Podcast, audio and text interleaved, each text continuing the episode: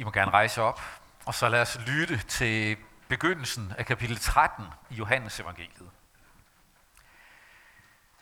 Det var før påskefesten, og Jesus vidste, at hans time var kommet, da han skulle gå bort fra denne verden til faderen. Han havde elsket sine egne, som var i verden, og han elskede dem indtil det sidste. Og mens de holdt måltid, djævlen havde allerede sat sig for, at Judas, Simon Iskariots søn, skulle forråde ham. Og Jesus vidste, at faderen havde lagt alt i hans hænder, og at han var udgået fra Gud og nu gik tilbage til Gud. Så rejser Jesus sig fra bordet og lægger sin kjortel, tager et klæde og binder det om sig. Derefter hælder han vand op i et fad og giver sig til at vaske disciplenes fødder og tørre dem med klædet, som han havde bundet om sig. Han kom så til Simon Peter, og Peter sagde til ham, Herre, vasker du mine fødder? Jesus svarede ham, hvad jeg gør, fatter du ikke nu, men senere skal du forstå det. Peter sagde, aldrig i evighed skal du vaske mine fødder. Jesus svarede, hvis jeg ikke vasker dig, har du ikke lod og del sammen med mig. Simon Peter sagde til ham, herre, så ikke kun fødderne, men også hænderne og hovedet. Jesus sagde til ham, den der har badet, behøver ikke at få vasket andet end fødderne, men er ren over det hele. Og I er rene, dog ikke alle. Han vidste nemlig, hvem der skulle forråde ham. Derfor sagde han, I er ikke alle rene. Da han nu havde vasket deres fødder og taget sin kjortel på og sat sig til bords igen, sagde han til dem, Forstår I, hvad jeg har gjort mod jer? I kalder mig mester og herre, og med rette, for det er jeg. Når nu jeg, jeres herre og mester, har vasket jeres fødder, så skylder I også at vaske hinandens fødder. Jeg har givet jer et forbillede, for at I skal gøre, ligesom jeg har gjort mod jer. Amen.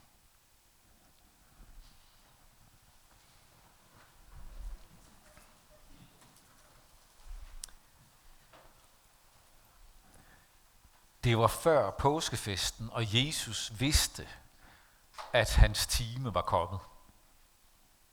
Han vidste det.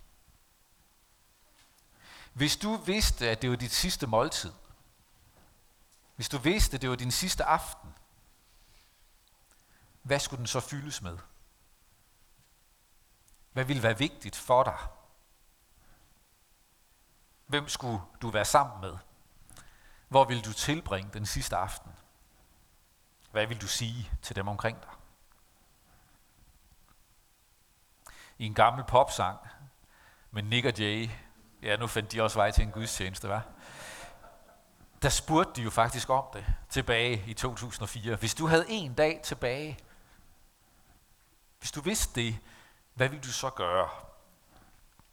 Deres svar, deres svar gik jo på, og hæve alle pengene på firmakontoen. Køb den lækreste øse og sæt den dejligste pige ved siden af og kør ud mod solnedgangen. Samle de bedste venner omkring sig og en hel masse, man ikke kendt, og så bare fyre den fedeste fest. Fordi det var den sidste aften. En dag tilbage. Lev, mens du gør det, og elsk, mens du tør det.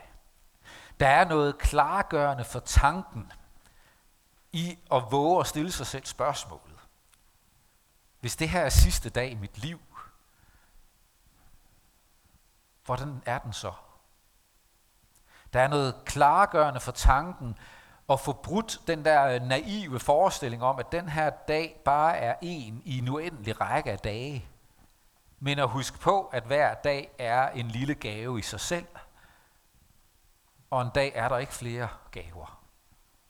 En dag er der ikke flere dage til at være noget for dem omkring mig, til at være sammen med dem, jeg elsker, til at gøre det, jeg holder af. En dag for det her liv, som vi kender det nu, det får ende. Det er klargørende.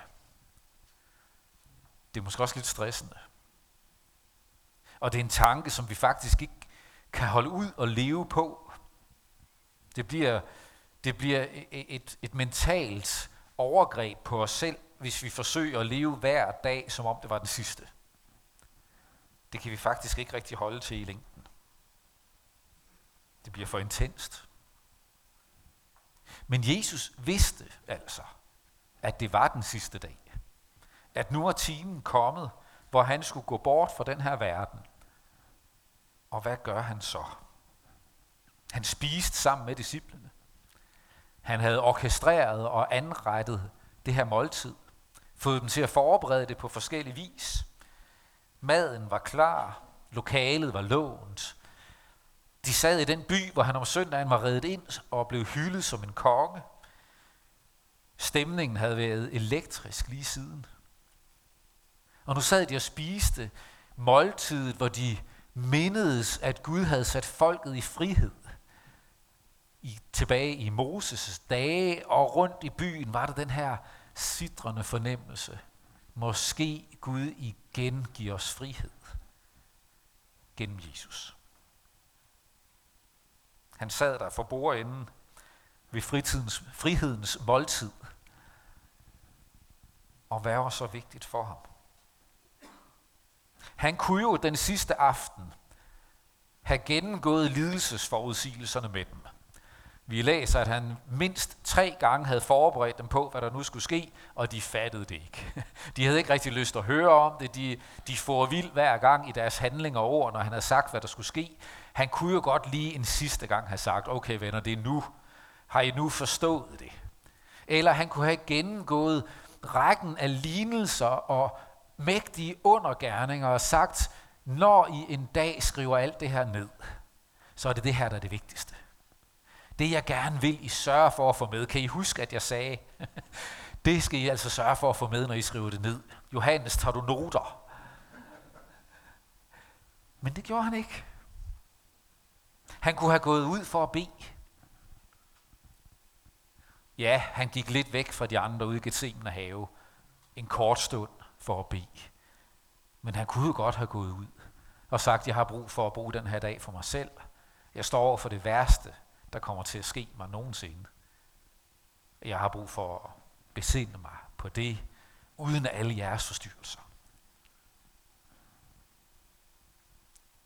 I stedet omgiver han sig med dem, sætter sig sammen med dem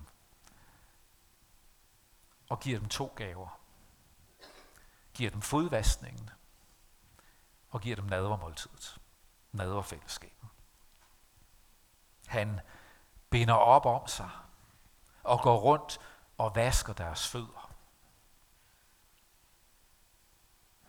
Jeg har givet jer et forbillede. Sådan skal I tjene hinanden. Det var det, han ville give dem den sidste aften det var at indskærpe for dem vigtigheden af, at de skulle være et tjenende fællesskab. Et nådefuldt fællesskab, der tog sig af hinandens snavs og blev ved at elske lige til det sidste. Også selv, om der var svigt og fald og skidt. Han sad der og vidste, at hans time var kommet. Han kunne kigge sig omkring og vide, at de alle som en ville flygte i løbet af den nat. At en af dem ville forråde ham. En anden nægter overhovedet at kende ham. Han vidste, hvad der ventede, og så gav han dem to gaver. Fodvaskning for at vaske dem rene, og sige, I har brug for at blive vasket af mig. Og jeg vil give jer et forbillede for sådan skal I blive hos hinanden og tage jer af det snavs, som er mellem jer. Vaske hinanden, tilgive hinanden, byg fællesskab med hinanden. Og så gav han dem nadvånd. Det bliver ikke beskrevet i Johannes evangeliet, men vi ved jo, at det var det, der fulgte efter fodvaskningen. Så spiste han nadvold, delte nadvånd med dem. Fællesskabet om ham som gav sig selv hen i døden, for at vi skulle kunne have fællesskab med ham. Der hvor han ikke flygtede fra lidelsen, men gik ind i den. Det var, hvad han ville give dem.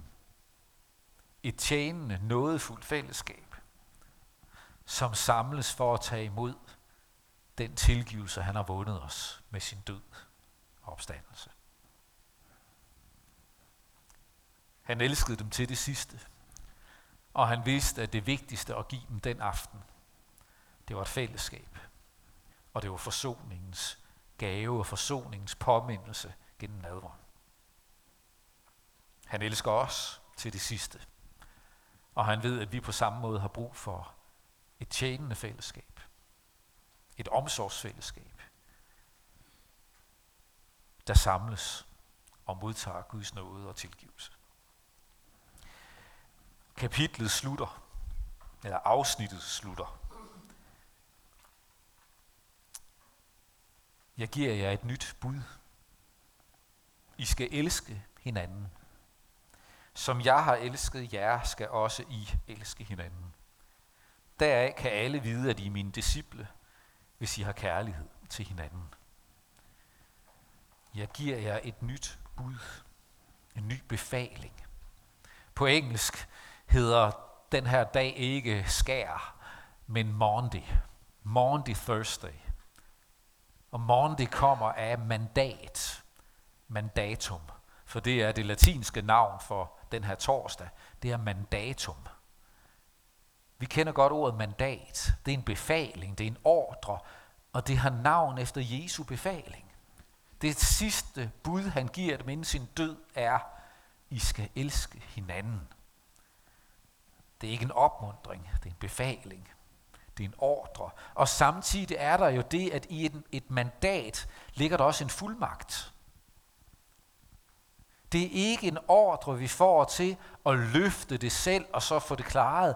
Det er en fuldmagt, vi bliver givet, og med fuldmagten fører, følger evnen til også at handle og gøre det. På hans vegne, som har givet mig fuldmagten, har jeg lov at skrive under. Jeg har lov at udføre handlingen. Jeg har lov at give hans sum videre og lave det her køb. Lave den her investering. Jeg har lov at give den gave til et andet menneske og elske for det er den fuldmagt, jeg har givet.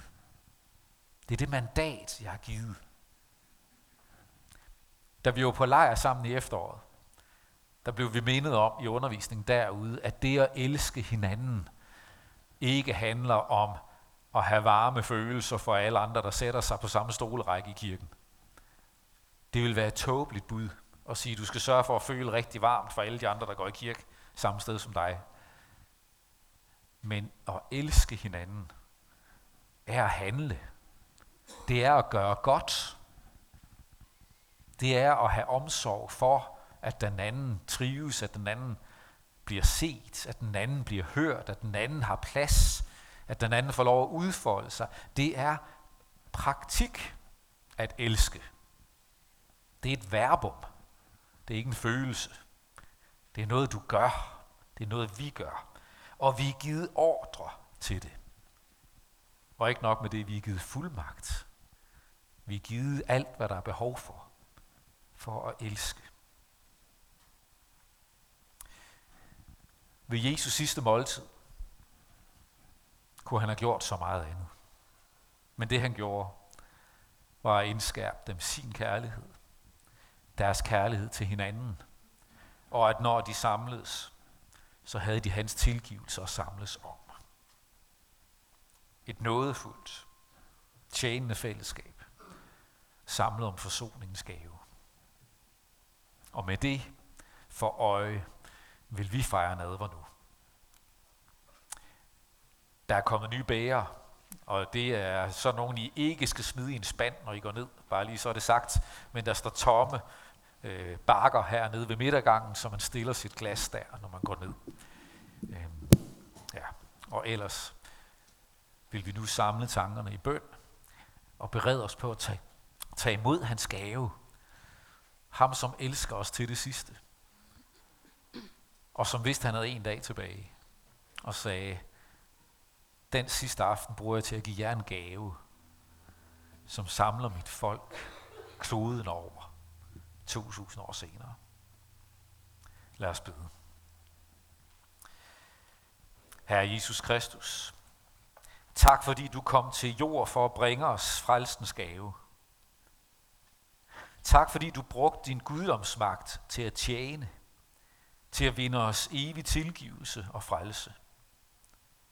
Tak, at du kom for at vaske os, og at du har givet os mandat til at give din kærlighed videre. Vi siger dig tak for, at du gik igennem langfredags trængsel og pine, og at du derigennem dækkede bord for os.